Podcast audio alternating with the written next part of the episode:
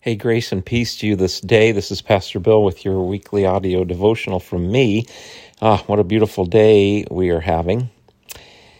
Hey, I don't know if you noticed it, but recently the Israeli Antiquities Authority released news on a new find from what is called the Cave of Horrors, a cave in the Judean desert that was originally found back some 60 years ago and it's called the Cave of Horrors because of the many skeletons that were found there. This is very far away from the primary Dead Sea caves where the scrolls were found.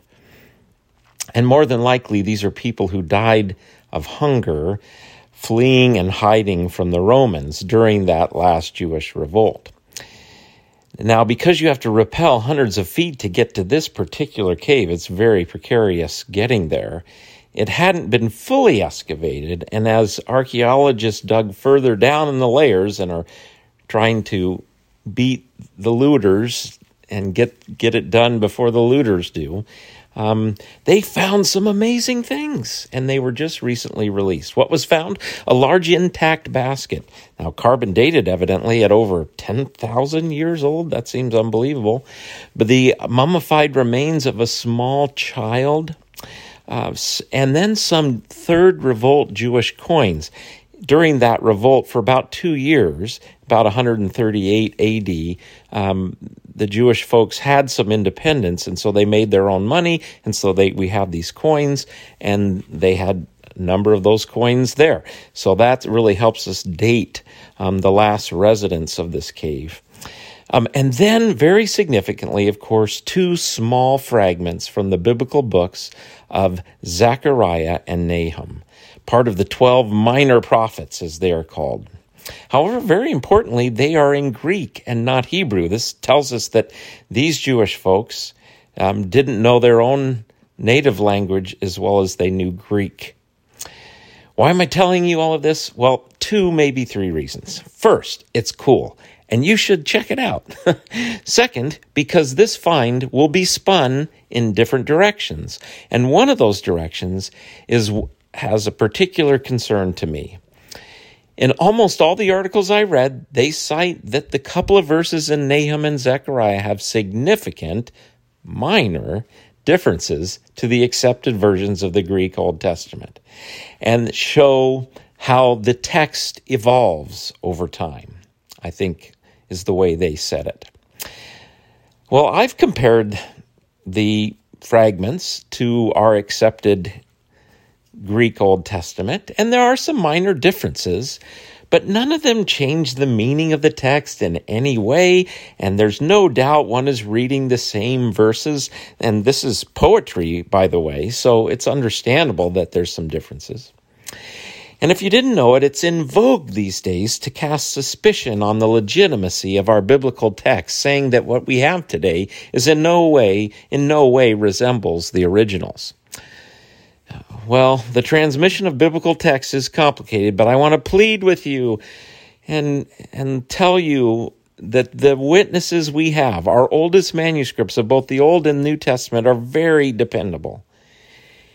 Here is the best example I can give you, but let me tell you if you've accepted what some professor or professors or some book has said that undermining the dependability of our Bible. And by the way, I'm not talking about whether or not what the Bible tells us is true. I'm talking about whether or not the actual manuscripts reflect the originals. Well, we need to have a conversation. I can't believe how many young people and, and middle and people my age who have heard um, professors talk and just accepted that, oh, our Bible's a sham. Well, please talk to me before you accept that conclusion. Here's a great example. It's going to make this devotion a little longer than usual, but hang with it. So, when the Dead Sea Scrolls were found, they found every Old Testament book in Hebrew and like I say, that's the significance of this recent find is these little fragments are in Greek, and I don't think there were any Greek fragments found in the other caves. But nonetheless, um, every Old Testament book was found in these caves except for Esther.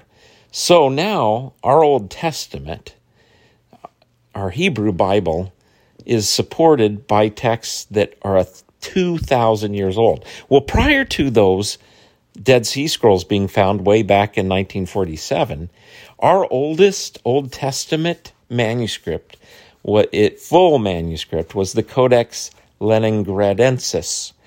And then there's also in the Aleppo Codex that was partially destroyed during World War II that's even about 100 years earlier, but still 900 to 1,000 years later than the Dead Sea Scrolls. So, what do you think happened during that 900 to 1,000 years?